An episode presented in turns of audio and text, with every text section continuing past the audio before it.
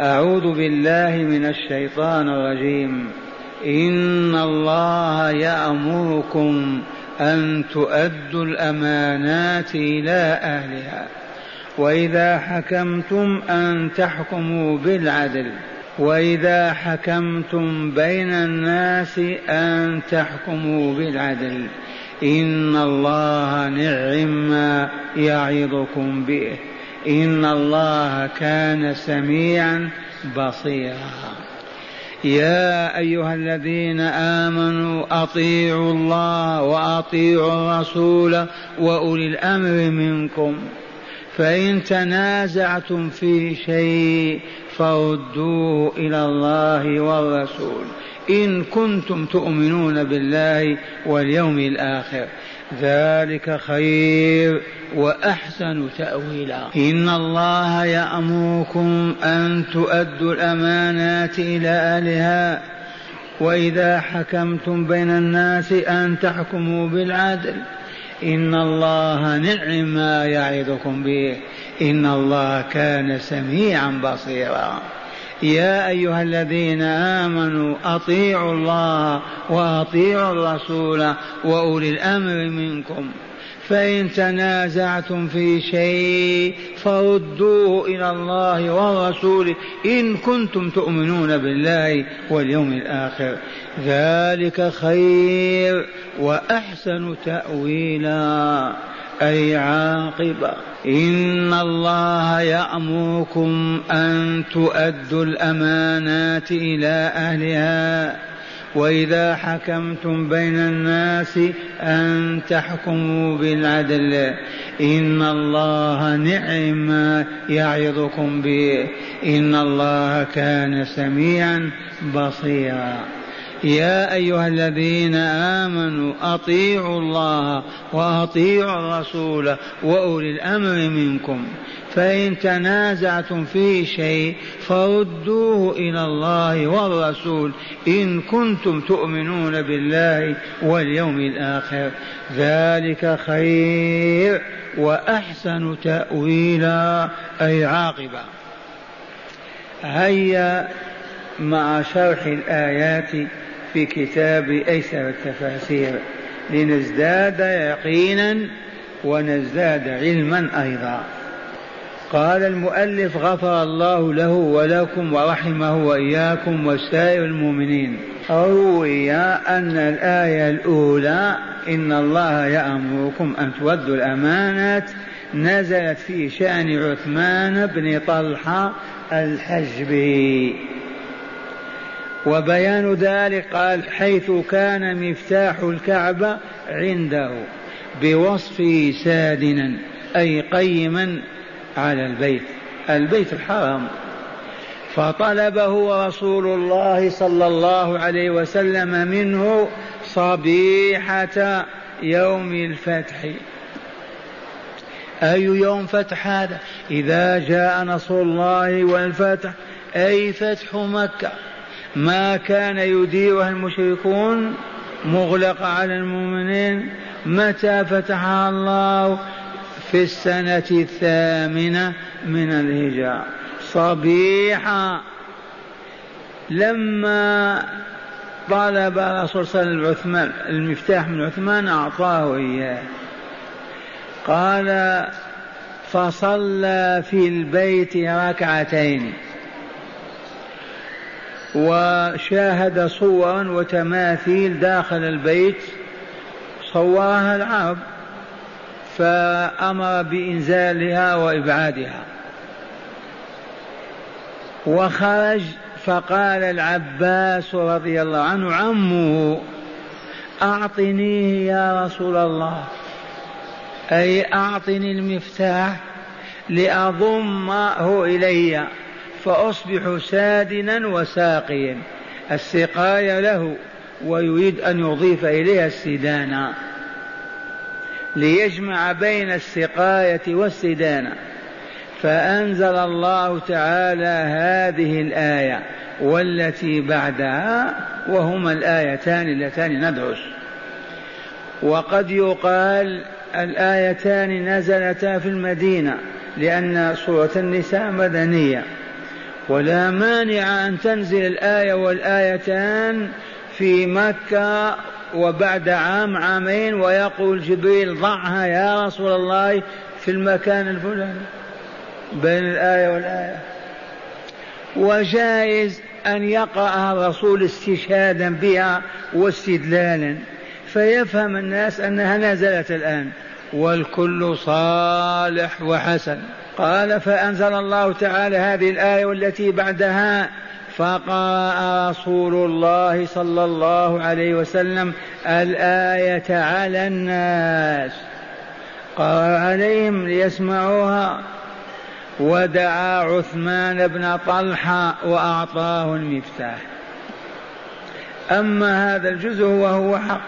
ناداه وأعطاه المفتاح. قال غير أن العبرة بعموم اللفظ لا بخصوص السبب. إن كانت الآية نزلت في هذه الحادثة فالله فرض على هذه الأمة أن تؤدي الأمانات طول الحياة وعلى أن من حكم منهم أن يعدل في حكمه. العبرة بعموم اللفظ لا بخصوص السبب. اللفظ عام وإلا لا؟ اسمع إن الله يأمركم. يدخل في هذا كل مؤمن إلى يوم القيامة.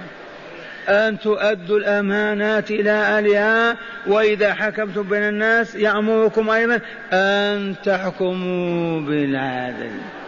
إن الله نعم نعم ما يعظكم به. لأنه العدل وأداء الأمانة والحياة كلها قائمة على هذين العدل والأمانة. نعم ما يعظكم به. قال غير أن العبرة بعموم اللفظ لا بخصوص السبب ولذا فالآية في كل أمانة فعلى كل مؤتمن على شيء أن يحفظه ويرعاه حتى يؤتيه إلى حتى يؤديه إلى صاحبه. والآية تناول حكام المسلمين. أولا بقرينة وإذا وإذا حكمتم بين الناس أن تحكموا بالعدل. العدل الذي هو القسط وضد الجور ومعناه إيصال الحقوق إلى مستحقيها من أفراد الرعايا. وقوله تعالى إن الله نعم ما يعظكم به يريد أن أمره تعالى أمة الإسلام حكاما ومحكومين. أمره إياهم بأداء الأمانات والحكم بالعدل هو شيء حسن وهو كذلك. إذ قوام الحياة الكريمة هو أن هو النهوض بأداء الأمانات والحكم بالعدل. تذكرون أن العبادات كلها أمانة عندنا حتى قلم الأظافر قال وقوله تعالى إن الله كان سميعا بصيرا. فيه الحث على المأمور به وهو أداء الأمانات والعدل والحكم بالعدل. الحث على المأمور به بإيجاد ملكة مراقبة الله في النفس. فالذي توجد يوجد الله له هذه الملكة ويصبح يراقب الله في كل حركاته وسكناته قل ما تزل قدمه ويسقط إذا علمت أن الله عز وجل كان وما زال سميعا لأي قول لأي صوت حتى أصوات النمل وكلمها سميع وبصير بكل دقيقة وجليلة. ما تعجز حتى الآلات عن تصور أو فهم أو إدراك الله عليم. به فإذا وجدت هذه الملكة في النفس وأصبح عبد الله أو أمة الله يعيش مع الله يراقب الله في كل شيء لعلمه اليقين أنه يسمع ما يقول ويبصر ما يفعل أمكنه أن يستقيم. قدر على أن يستقيم على منهج الحق. يؤدي الأمانات ويبدأ بأمان أمانات الله أولا ثم أمانات عباده ثم العدل في كل حياته حتى في أكله وشربه. كما بينا هذا. قال إن الله كان سميعا بصيرا. فيه أي في هذه الجملة من كلام الله تعالى فيه الحث على المأمور به وهو الحكم بالعدل وأداء الأمانة. قال بسبب إيجاد ملكة مراقبة الله تعالى في النفس. فإن من ذكر بقلبه أن الله تعالى يسمع أقواله ويبصر أعماله استقام في قوله فلم يكذب وفي عمله فلم يفرط. هذا ما دلت عليه الآية الأولى. أما الثانية فإن الله تعالى لما أمر ولاة أمور المسلمين لما أمر ولاة أمور المسلمين قلنا الإمام ورجاله والقضاة وكل من له مسؤولية يقوم بها هو ولي أمر. أمرهم بأداء الأمانات التي هي حقوق الرعية وبالحكم بينهم بالعدل أمر المؤمنين المولى عليهم بطاعته وطاعة رسوله صلى الله عليه وسلم اولا ثم بطاعة ولاة الأمور ثانيا. إذا كان الأمير يأمر ما يطاع ما ما فائدة وجوده؟ وإذا لم يطع الأمير من يطع الأب أو الأم؟ الفوضى والخراب والدمار. سأل بعض الإخوان بالأمس قال كيف نطيع الحكام وهم ما يحكمون الشريعة الإسلامية؟ كيف نطيعهم وهم لا يحكمون الشريعة الإسلامية؟ نقول أطيعهم حيث أمرك الله ورسوله أن تطيعهم فيما تطيعهم فيما هو معروف. جائز مشروع. أما أن تطيعهم تلبس برنيطة لا. أن تعلق صليب في عنقك لا. أن تصنع الخمر في بيتك وتسقيها زوجك وأولادك؟ لا. وهل هم أمروا بذلك؟ والله ما كان. نحن نحن الأتباع المحكوم فيهم. أضعنا ديننا بأنفسنا ثم أصبحنا نلقي بالتابع على الحاكم. تباتم أسأل. من موريتانيا إلى أندونيسيا. هل هناك حاكم شرع قانون بأن لا صلاة بعد اليوم؟ سمعتم هذا؟ أو صدر قانون من يعلم أنه يخرج زكاة ماله السجن سبعين سنة؟ حصل هذا منع الزكاة؟ هل بلغكم أن أمرا صدر أن أي امرأة لا تكشف وجه رأسها وتلبس الميكرو وجيب من يجيب الإعدام القتل السجن أبدا. صدر هذا؟ آه. خايفين خافوا من الله. والله ما كان. هل صدر أمر حاكم الحكام؟ يجب. كما ترقى الغرب والشرق أن نترقى. بماذا؟ أن ماذا نفعل؟ أن نبيح الخمر ويشرب نساءنا وأطفالنا في الشوارع. فحصل هذا. هل هناك حاكم قال ما نعترف بطاعة الأبناء لآبائهم؟ الطاعة للحاكم. أيها الأبناء لا تطيعوا آباءكم. اضربوهم والعنوهم. نترك هذه الرجعية. هل حصل هذا؟ خليك معي. وقفت بدون معنى. أنا أتكلم. لو كنت فصين أتكلم بهذا الكلام. إياكم أن يعبث الشيطان بقلوبكم يقول الشيخ يقول الباطل يتملق. والله لا أقول إلا ما أعلم أنه الحق بعينه ما هذه الوساوس؟ إذا وبالأمس قلنا جاءت الاشتراكية العلمانية كذا ما هناك حكومة أمرت بالكفر ولا بالشرك ولا ألزمت بالمعاصي ولا بالفسق ولا بالفجور. واستثنينا دويلة عدن الشيوعية وقد ذهب الله بها وأراح المسلمين منها. نعم ألزم المواطنين بأشياء كفرية. وانتهت في أيامها. يبقى للذين يقولون لا نطيع الحكام وهم لا يحكمون كتاب الله. ذي هي المشكلة ولا لا؟ لما ما تطيعونهم تخرجون عليهم وتقاتلونهم. آه الله أمركم بهذا. آه الرسول أمر بهذا. الرسول يقول عليكم بالسمع والطاعة وإن تأمر عليكم حبشي رأسه كالزبيبة أو كذا. ويقول إلا أن تروا كفرا بواحا عندكم فيه من الله برهان. اسمعوا وأطيعوا ولا تخرجوا أبدا عن طاعة الحاكم وإن كان فاسقا ظالما فاجرا إلا أن تروا كفرا بواحا عندكم فيه من الله برهان. حينئذ نخلع هذا الحاكم.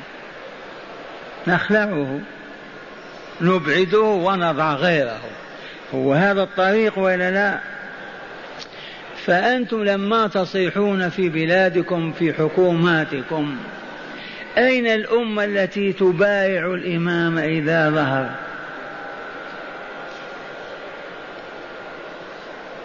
أمة استباحت المحرمات واستحلت ما حرم الله وجهلت الطريق إلى الله وما عرفت ربها ثلاثة أرباعها ما عرفوا الله.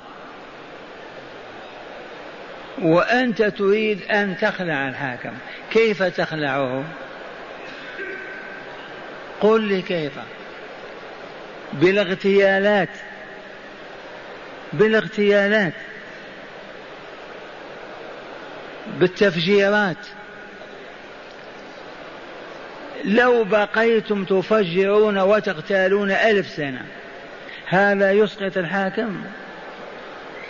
وهل الله أذن في هذا؟ هل الله آذن في أن تقتل مسلما؟ الرسول قال اقتلوه وإذا قال اعزلوه تعزلونه إذا كنتم أمة على قلب رجل واحد. أمة ربانية كلهم أولياء الله. تقولون يا فلان قلت أو فعلت ما هو كفر بواح أبعد عن الحكم. أعلو يا فلان واحكم. هذه الشعوب الهابطة في هذه الروح تقدر على هذا؟ وشاهدنا البلاء ينزل. تبجحوا في البلد الفلاني وقالوا ضربوا ضربة شديدة مات الإسلام ببلادهم. في البلد الفلاني تنتقل من محنة إلى محنة لأنه سلوك هائج باطل حرام والله لا يحل. إذا ما عندنا قدرة أن نخلع ونعزل يجب أن نسكت. نعمل كيف نحفظ ديننا؟ لا أن نهيج الفتن ونثير الشواق المشاقب والمتاعب في أمة حتى ينتهي الإسلام. هذا أمر الله وأولي الأمر منكم. على شرط ما يكون يهودي أو نصراني أو بوذي. مؤمن فسق فجر الشعب كله ثلاث أرباع فسق فجر لما غير الحاكم؟ أليس شعبنا ما يصلي فيه العديد؟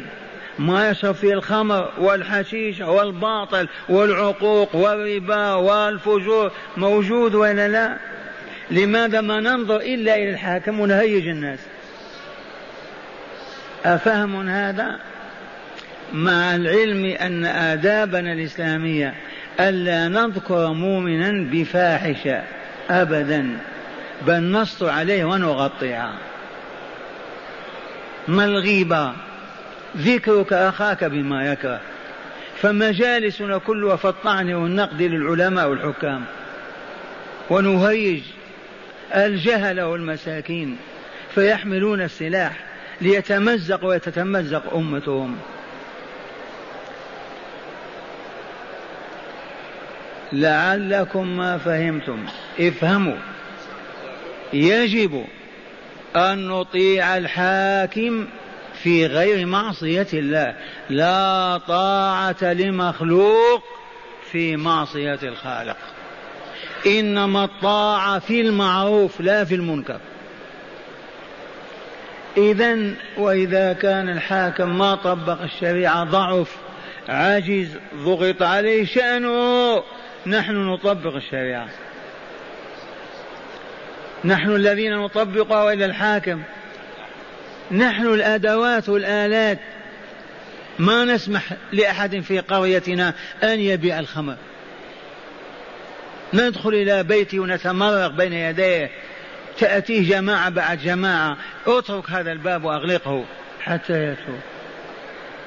ما كشفت عن وجهها وخرجت تعار بالدأ نحن المسؤولون. ما هو الحاكم؟ ناتي إلى ذويها وأهلها احجبوا بنتكم افعلوا كذا. نحن نتوسل إليكم إلى الله. أن تفعلوا تفعلوا نذوبهم وهم بشر ما هم حجارة. ويتعطل ذاك المنكر. وهكذا في قريتنا في حي شاهدنا إبراهيم ما يصلي أو عثمان يصلي يوم ويوم لا. ننتظر الحاكم كيف الحاكم؟ نحن الذين يجب أن نأمره وأن نزوره في بيته في عمله وندعوه إلى الله حتى ما تفسد حالنا ونهبط. وهكذا كل ما ظهرت معصية بيننا في قريتنا في حينا في أي مكان نحن المأمورون بإصلاحها. أما فقط نتبجح بتكفير الحكام وإذا قلت ما كفروا كفروك. قالوا الحاكم الذي يحكم بغير ما أنزله كافر والعلماء الذين سكتوا كفار. والأمة التي سكتت كافرة ولم يبق مؤمن إلا الذي يقول هذا. هذه جماعة التكفير والهجرة تربت هنا وخرجت هناك وتوغلت في الأفغان وعادت الآن شراذم هنا وهناك. هذا معتقدها. الحاكم ما حكم بما أنزل كافر. العلماء سكتوا كفروا. الأمة قاطعت رأسها ورضيت كافرة. ثم قضية الآيات التي يؤولون بدون فهم. قوله تعالى ومن لم يحكم بما أنزل الله فأولئك هم الكافرون وقال ومن لم يحكم بما أنزل فأولئك هم الظالمون وقال ومن لم يحكم بما أنزل فأولئك هم الفاسقون لما هذا التكرار؟ الذي يحكم يحكم بغير ما أنزل الله يكفر. إذا قال ما نعترف بهذا الدين لا أؤمن بهذه القوانين القرآنية أنا كافر بها. هذا كافر أو يشك في كفره؟ لا يشك في كفره. هيا ماذا نصنع؟ نحاربه حتى نوجد أنفسنا. قادرون على حرب ولا لا؟ قال ما نحن ما قادرين إذا نتملق ونعرف كيف نخرج من الفتنة؟ فهو فقط نتبجح بكفره ونحن أعجز ما يكون عن إزاحته. لما نوقع أمتنا في البلاء والشقاء؟ آه الله أمر بهذا. ثانيا الحاكم إذا كان يصوم ويصلي ومؤمن بالله واليوم الآخر كيف تقول كافر وجد هذه القوانين فرضتها بريطانيا وفرنسا وما عرف إلا هي وهو يطبقها وهو غير مؤمن بها. يكفر؟ والله ما يكفر. الكفر لا بد له من اعتقاد. إذا اعتقد أن هذا باطل ولا ينفع ولا يصح أبدا أبعدوا عنا كفر قطعا لا يشك ذو دين في كفره. أما فقوت كونه ما طبق وما عمل ما قطع يد الساق ولا رجم الزاني لعجز أو ضعف أو خوف أو كذا ما نقول به كفر أبدا ظالم نعم فاسق نعم خرج عن الطاعة الإلهية. ومنذ سنين عشرات السنين قلنا لهم يا إخواننا لما الحاكم نحكم بكفره ننظر هل نحن قادرون على خلعه ونصب غيره, غيره وإلا لا؟ فإن قالوا لا ما نستطيع. إذا حرام أن نتكلم بكلمة نحدث بها فتنة. نعمل على إصلاح أنفسنا. هذا الحاكم ما أصلحنا ما هو متهيئ للصلاح. إذا نعمل على إصلاح أنفسنا.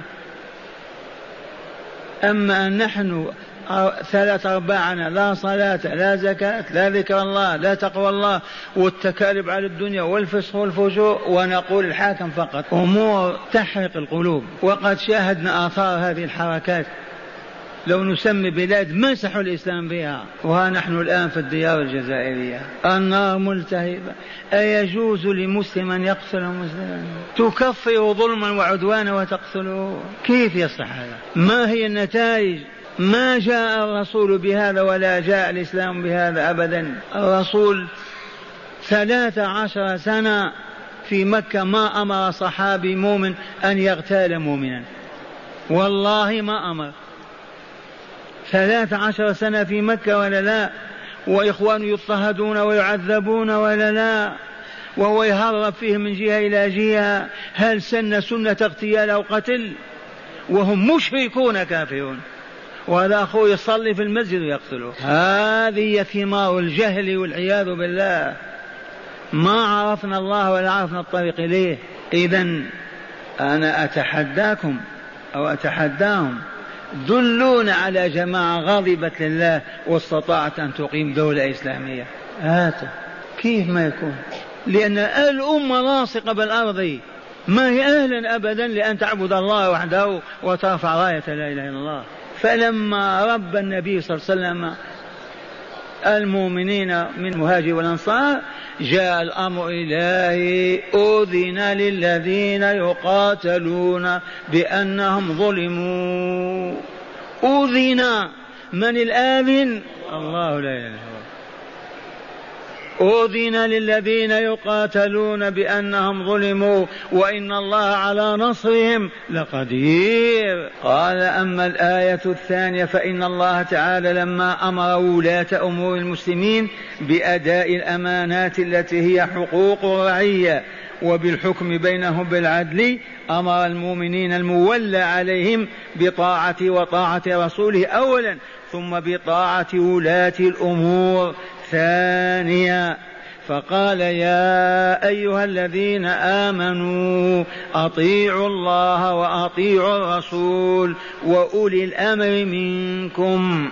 ما قال واطيعوا الأمر ما عاد الفعل لأن طاعة الأمر تابعة لطاعة الله والرسول. فإذا أمر ولي الأمر بمعصية الله فلا طاعة. قال فقال يا أيها الذين آمنوا أطيعوا الله وأطيعوا الرسول وأولي الأمر منكم والطاعة لأولي الأمر مقيدة بقيد ما هو بما كان معروفا للشرع. أما في غير المعروف فلا طاعة في الاختيار. انتبه. فلا طاعة في الاختيار. إذا كنت مكره والكرباج على رأسك والحديدة في يديك وقالوا سب الله سب. ما أنت مختار. لكن في حال الاختيار ما في إكراه ولا إلزام. وقال الأمير افعل كذا أو كذا من الباطل لا يحل أن تفعل أبدا. الطاعة في المعروف.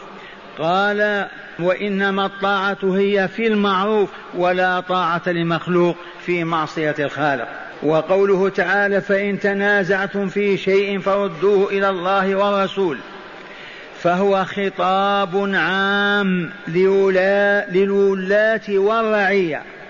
فمتى حصل خلاف في أمر من أمور الدين والدنيا وجب رد ذلك إلى كتاب الله وسنة رسوله صلى الله عليه وسلم فيما حكما فيه وجب قبوله حلوا كان أو مرا. يبقى أين الذين يعرفون كلام الله وكلام رسوله حتى نرد إليهم ما اختلفنا فيه؟ يجب أن يوجد في كل قرية في كل مدينة العالمون بكتاب الله وسنة رسوله صلى الله عليه وسلم. العلم الصحيح علم الفقه والبصيرة. ما هي مسائل سطحية لا نظير لها. فردوه إلى الله. من يقوم مقام الله في القرية أو المدينة؟ العالم بكتاب الله الفاهم لأسراره العليم بشرائعه بما فيه من حلال وحرام. والرسول من يخلف الرسول أيضا فينا؟ العالم بسنة رسول الله الفقيه فيها المحقق لمعانيها. فردوه إلى الله والرسول فهو خطاب عام للولاة والرعية. فمتى حصل خلاف في أي أمر من أمور الدين والدنيا وجب رد ذلك إلى كتاب الله وسنة رسوله صلى الله عليه وسلم. فبما حكم فيه وجب قبوله حلوا كان أو مرا وقوله تعالى إن كنتم تؤمنون بالله واليوم الآخر. إن كنتم تؤمنون بالله واليوم ما هي دعوة؟ فيه أن الإيمان يستلزم الإذعان. والتسليم لقضاء الله ورسوله. ومن رفع رأسه أبا كفر ما هو بمؤمن بالله ولا باليوم الآخر. وهو يفيد أن رد الأمور المتنازع فيها إلى غير الشرع قادح في إيمان المؤمن. قال ذلك خير وأحسن تأويلا. يريد ذلك الرد والرجوع بالمسائل والقضايا المختلف فيها إلى الكتاب والسنة. هو خير حالا ومآلا أي مستقبلا. لما فيه من قطع النزاع والسير بالأمة متحدة متحابة متعاونة. هذا هو القرآن الذي نقرأه على الموتى. والآن هذه الآيات أو هاتان الآيتان فيهما هداية عجيبة. عرفناها من باب التقرير اسمع قال هداية الآيتين. من هداية الآيتين أولا وجوب رد الأمانات بعد المحافظة عليها. وجوب رد الأمانات بعد المحافظة عليها. حافظ عليها عام عامين الزمن المطلوب وتقدمها كما هي. سواء كانت ليهودي أو نصراني أو لفاسق أو لفاجر أو حتى لمكاس. ائتمنت على شيء يجب أن ترده. ثانيا وجوب العدل في الحكم وحرمة الحيف والجور فيه. وفي غير الحكم أيضا بينا أن العدل في الكلام يجب أن يكون عدلا. في النظر إلى وجه امرأتيك تبتسم في هذه وتبتسم في هذه. في كل حياتنا العدل. ثالثا وجوب طاعة الله وطاعة الرسول وولاة المسلمين من حكام وعلماء فقهاء. إذا أمر الحاكم يأمر بأمر الله وإذا أمر العالم بأمر الله أيضا إذا أفتاك الفقيه هذا ما يجوز. تقول إيش فيه؟ وتصر على عدم الطاعة حرام. ما أطعت أولي الأمر. لأن طاعة الرسول من طاعة الله وطاعة الولي من طاعة الرسول. لحديث من أطاعني فقد أطاع الله. رسول الله صلى الله عليه وسلم في حادثة أقرأها عليكم. قال ورد أو روي في الصحيح أن عبد الله بن حذافة الأنصاري البدري رضي الله عنه وكان وكانت به دعابة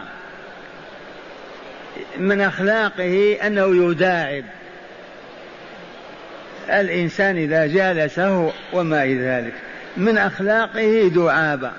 بعثه رسول الله صلى الله عليه وسلم على سرية من ألف واحد أو خمسمائة أو عشرة.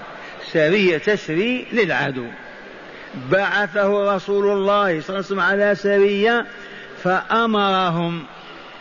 من هذا؟ عبد الله بن حذافة. أمرهم بماذا؟ فأمرهم يوما أن يجمعوا حطبا فجمعوا الحطب وأن و ويوقدوا نهرا وأوقدوا النار في ذلك الحطب العظيم. ففعلوا ثم أمرهم أن يدخلوها. ادخلوا النار. محتجا عليهم بقوله صلى الله عليه وسلم من أطاع أميري فقد أطاعني ومن عصى أميري فقد عصاني. اذا فماذا يفعلون؟ إذا عصوا عصوا رسول الله. وإذا عصوا عصوا الله. وقال ادخلوها قال فلم يستجيبوا له. وقالوا له إنما آمنا وأسلمنا لننجو من النار فكيف نعذب أنفسنا بها؟ وتركهم. هو أراد فقط أن يمتحنهم قال وذكر ذلك لرسول الله صلى الله عليه وسلم فقال لو دخلوها ما خرجوا منها إنما الطاعة في المعروف. لو دخلوها ما خرجوا منها إلى يوم القيامة. أبدا. إنما الطاعة في المعروف. فإذا الأمير وإلا العالم أمر بمعصية ما يطاع أبدا. ونفس الحاكم ما يأمر بالمعصية لأنه عارف ما يطاع فيها. من يطيعه؟ قال ثالثا وجوب طاعة الله وطاعة الرسول صلى الله عليه وسلم وولاة المسلمين من حكام وعلماء فقهاء وعلماء فقهاء. أما عالم بالهندسة وإلى الميكانيك لا.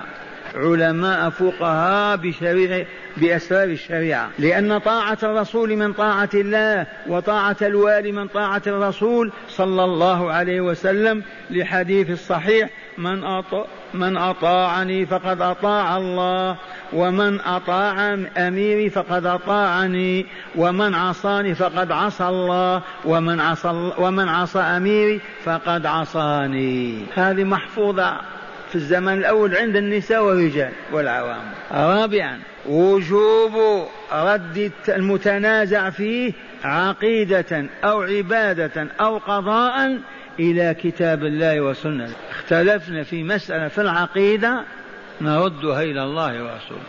في العبادة سنة أو باطل أو بدعة نردها. في مال فلان لفلان نرده إلى الكتاب والسنة. وجوب رد المتنازع فيه سواء كان عقيدة أو عبادة أو قضاء إلى الكتاب والسنة ووجوب الرضا بقضائهما. إذا حكم الحاكم أو العالم بأن الحق لفلان يجب أن تبتسم أنت وترضى وتخرج وأنت فرح لأن الله نجاك من باطل. خامسا العاقبة الحميدة. والحال الحسنة السعيدة في رد أمة الإسلام ما تتنازع فيه إلى كتاب ربها وسنة نبيها صلى الله عليه وسلم. سائل بالأمس يقول لما الشيخ يقول وسنتي أقرأ النص؟ الشاهد عندنا قال لما يقول سيدنا محمد صلى الله عليه وسلم. كذا ولا لا؟ أولا هذه القضية اعلموا أن النبي صلى الله عليه وسلم ما قال لأصحابه قولوا سيدنا. علمهم الأذان والإقامة والتشهد بأن يقول المؤمن أشهد أن لا إله إلا الله وأشهد أن محمدا رسول الله. فلا ينبغي لمؤذن على المنارة يقول أشهد أن لا إله إلا الله وأشهد أن سيدنا محمد رسول والذي في صلاته بين يدي ربه يتشهد ما يقول وأشهد أن سيدنا محمد رسول الله لأن الرسول علمهم قالوا أما السلام عليك فقد عرفناه فكيف نصلي عليك؟ قال قولوا اللهم صل على محمد وعلى آل محمد. ما قال على سيدنا محمد وعلى سيدنا إبراهيم. وهذه كتب السنة من موطأ مالك أول كتاب إلى الصحاح إلى غيرها ما في كلمة سيدنا عند السلف أبدا. انتبهتم؟ لكن لما هبطت الأمة وأصبحت تسيد من هب ودب تمام أصبح الشائع على سيدنا علي سيدنا فلان سيدنا رسول الله صلى الله عليه وسلم. كذا ولا لا وارتفع مستوى الجهل حتى إذا سمعوا الشخص ما يقول سيدنا رسول الله يكفرونه أو يغلقون آذانهم أو يحرمون وجودهم من طلب العلم. فهمتم هذا؟ أو نحلف لكم والله العظيم ذي وضعية هذه الأمة. من يوم ما هبطت بالجهل بالكتاب والسنة. فنحن نقول إذا أنت قلت سيدنا على المنبر ما يضر؟ في مناسبة ليس لا سيما إذا كنت تراعي ذلك الجانب التايه الهابط لتسترده وتعود به للصواب. فخلاصة القول ما علمنا الرسول نقول فيه سيدنا نقول. ما علمنا الرسول ما نقول ما نبتدئ بدعة. الرسول قال أنا سيد ولد آدم ولا فخر. إي والله العظيم. لا سيد فوق رسول الله من البشرية قط. كذا ولا؟ وإنما العبادة شيء والمجد والتمدح شيء ثاني. فلهذا إذا تشاهدنا نقول أشهد أن لا إله إلا الله وأشهد أن محمدا رسول الله صلى الله عليه وسلم. إذا صلينا عليه اللهم صل على محمد وعلى آل محمد كما صليت على إبراهيم وعلى آل إبراهيم. إنك حميد مجيد. لأن الصحابة والتابعين والأئمة ذي كتبهم ما قالوا سيدنا فيها. نحن أعلم منهم أو نحن أفضل أو أفقه. خطأ. المهم هذا من آثار الجهل والهبوط. فمن قال سيدنا ما كفر ولا أثم هو سيدنا رغم أنوف الكافرين. ومن لزم السنة خير له من أن يزيد في دين الله.